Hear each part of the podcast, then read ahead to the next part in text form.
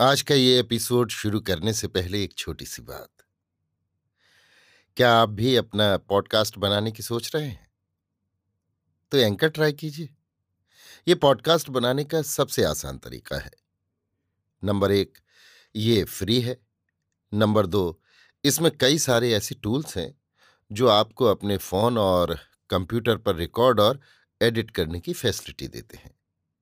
Number तीन आप अपने पॉडकास्ट को डिस्ट्रीब्यूट भी कर सकते हैं, जिससे इसे स्पॉटिफाई और दूसरे प्लेटफॉर्म पर सुना जा सके। तो डाउनलोड कीजिए फ्री एंकर ऐप या विज़िट कीजिए एंकर डॉट एफ़ पर अपना पॉडकास्ट स्टार्ट करने के लिए। ये तो थी एक छोटी सी जानकारी, और अब शुरू करते हैं एपिसोड का सिलसिला। तो आज के एपिसोड में लीजिए सुनिए। रविन्द्रनाथ टैगोर के लिखे उपन्यास, चोखेर बाली के हिंदी अनुवाद, आँख की किरकिरी का, भाग सैतालीस, मेरी यानी समीर गोस्वामी की आवाज़ में। बिहारी जब पश्चिम में घूम रहा था, तब वो अनुभव करने लगा था कि किसी एक काम में बिना लगे उसे शांति नहीं मिल सकती। यही सोचकर उसने कलकत्ते के गरीब क्लर्कों की चिकित्सा और शुश्रूषा का भार अपने ऊपर लिया है। ग्रीष्म ऋतु में छोटे गड्ढे की मछली जैसे कीचड़शुदा कम पानी में फड़फड़ाकर दम तोड़ती है। कलकत्ते के गली निवासी, अल्प उपार्जन क्षम परिवार भारग्रस्त क्लर्कों का वंचित जीवन भी ठीक वैसा ही है। उनकी दयनीय दशा पर बिहारी का हृदय बहुत दिनों से व्यथित रहता था। उनके लिए बिहारी ने अब वन की छाया और गंगा तट की खुली हवा दान करने का संकल्प किया है। कलकत्ते के उस पार बाली उत्तरपाड़ा में गंगा के किनारे उसने एक बगीचा लेकर चीनी बढ़ाइयों से उसमें छोटे छोटे सुंदर झोपड़े बनवाना शुरू कर दिया। किंतु उसका मन शांत नहीं हुआ। काम में प्रवृत्त होने के दिन ज्यो ज्यो निकट आने लगे त्यों त्यों उसका चित्त अपने संकल्प से विमुख हो उठा। उसका मन बार बार यही कहने लगा कि इस काम में कोई सुख नहीं, कोई रस नहीं, कोई सौंदर्य नहीं। ये केवल शुष्क भार मात्र है। काम की कल्पना ने बिहारी को इसके पहले कभी भी इस तरह क्लेश नहीं दिया। एक दिन था जब बिहारी को विशेष किसी चीज़ की ज़रूरत नहीं थी। उसके सामने जो भी कुछ आता था, उसमें वो अनायास ही अपने को लगा सकता था। अब उसके मन में कैसी तो एक भूख सी पैदा हो गई है, पहले उसे मिटाए बिना उसका और किसी बात में मन ही नहीं लग रहा है। पहले के अभ्यासवश वो काम छेड़ता ज़रूर है, पर दूसरे ही क्षण सब छोड़ छाड़ कर छुटकारा पाना चाहता है। बिहारी के भीतर जो यौवन निश्चल भाव से सोया हुआ था जिसके विषय में उसने कभी कुछ सोचा तक नहीं। विनोदनी की जादू की लकड़ी के स्पर्श से आज वो जाग उठा है और तुरंत पैदा हुए गरुण की तरह वो अपनी खुराक के लिए सारी दुनिया छाने डाल रहा है। इस क्षुधित प्राणी के साथ बिहारी का पहले कोई परिचय नहीं था, किंतु अब उसके मारे वो हैरान परेशान है। अब वो कलकत्ते के क्षीण जीर्ण अल्पायु क्लर्कों को लेकर क्या करेगा? आषाढ़ की गंगा सामने से बही चली जा रही है। गंगा के उस पार नीले मेघों की घनघटा घने वृक्षों के ऊपर भार से झुकी आ रही है। संपूर्ण नदी तल फौलाद की तरवार की तरह कहीं उज्ज्वल कृष्ण वर्ण धारण किए हुए है तो कहीं आग की तरह चमक चमक उठता है। नवीन वर्षा के समारोह पर ज्यों ही बिहारी की दृष्टि पड़ती है, त्यों ही उसके हृदय का द्वार उद्घाटन करके आकाश के इस नील स्निग्ध प्रकाश में न जाने कौन तो अकेली निकल आती है, न जाने कौन अपने स्नान सिक्त घन तरंगायत कृष्ण केश उन्मुक्त करके सामने आ खड़ी होती है और वर्षा आकाश से विदीर्ण मेघों में से विच्छुरित समस्त विच्छिन्न सूर्य किरणों को बटोरकर न जाने कौन एक मातृषि के मुँह पर अनिमेश दृष्टि की दीप्ति कातर प्रार्थना सी प्रसारित कर जाती है। पहले जो जीवन उसका सुख संतोष से बीता है, आज उसे वो परम क्षति समझ रहा है। ऐसी कितनी ही मेघाच्छन्न संध्याएँ और कितनी ही पूर्णिमा की रातें बिहारी के जीवन में आई हैं और वे उसके शून्य हृदय के द्वार के पास आकर सुधा पात्र हाथ में लिए हुए चुपचाप लौट गई हैं। उस दुर्लभ शुभ लग्न में कितने संगीत अनारब्ध और कितने उत्सव असंपन्न रह गए हैं, उनका कोई ठीक है? बिहारी के मन में जो पूर्व स्मृतियाँ थीं विनोदनी उस दिन की उद्दत चुंबन की रखते माभा से उन्हें आज ऐसी फीकी और ऐसी अकिंचित कर कर गई। महेंद्र की छाया के रूप में उसके जीवन के अधिकांश दिन कैसे कट गए? उनमें क्या चरितार्थता थी?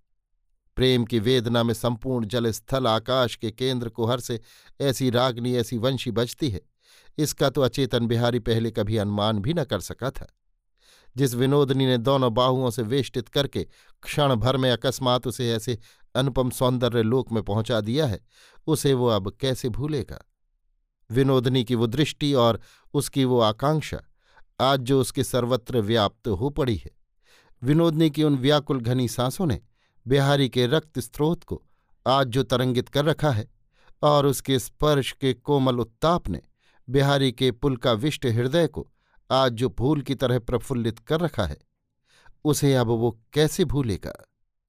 किंतु फिर भी उस विनोदनी से बिहारी आज इतना दूर क्यों है?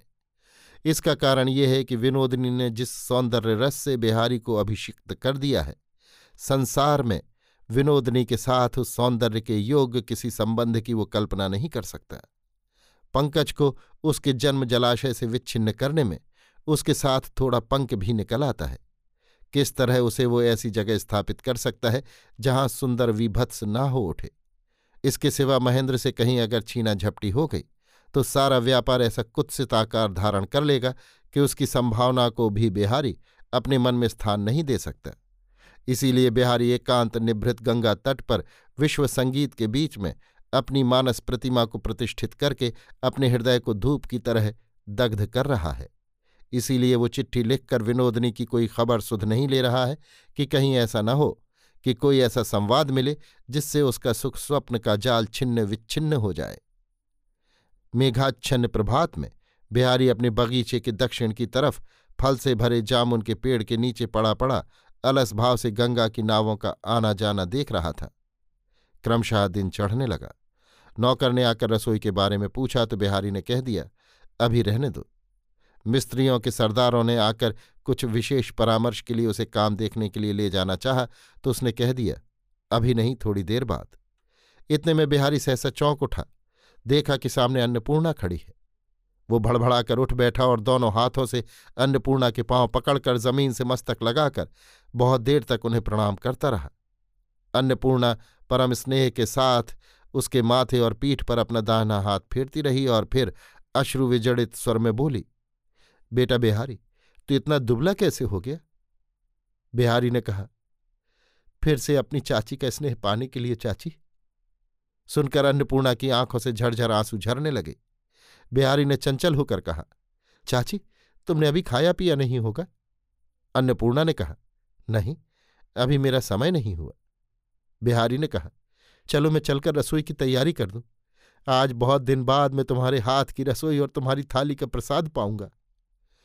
महेंद्र और आशा के संबंध में बिहारी ने कोई बात ही नहीं छेड़ी।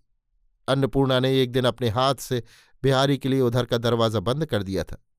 अभिमान के साथ बिहारी ने उस निष्ठुर निषेध का पालन किया है। भोजन करने के बाद अन्नपूर्णा ने कहा, नाव घाट में लगी हुई है, तुझे एक बार कलकत्ता चलना पड़ेगा। बिहारी ने कहा, कलकत्ते में मेरा क्या प्रयोजन है चाची?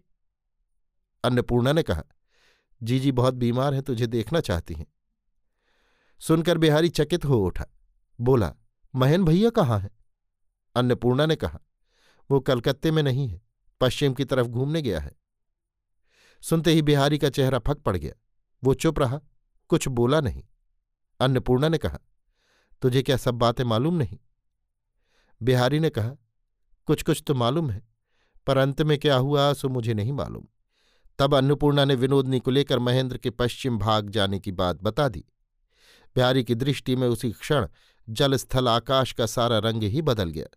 उसके कल्पना भंडार में संचित संपूर्ण रस क्षणमात्र में तिक्त हो उठा। तो क्या मायावनी विनोदनी उस दिन की संध्या बेला में मेरे साथ महज एक खेल खेल गई? उसका वो प्रेम का आत्मसमर्पण महज एक छल था? वो अपना गाँव छोड़कर निर्लज भाव से महेंद्र के साथ अकेली पश्चिम भाग गई? धिक्कार है उसे और धिक्कार है मुझे। मैं मूढ़ हूँ, जो एक क्षण के लिए भी मैंने उसका विश्वास किया।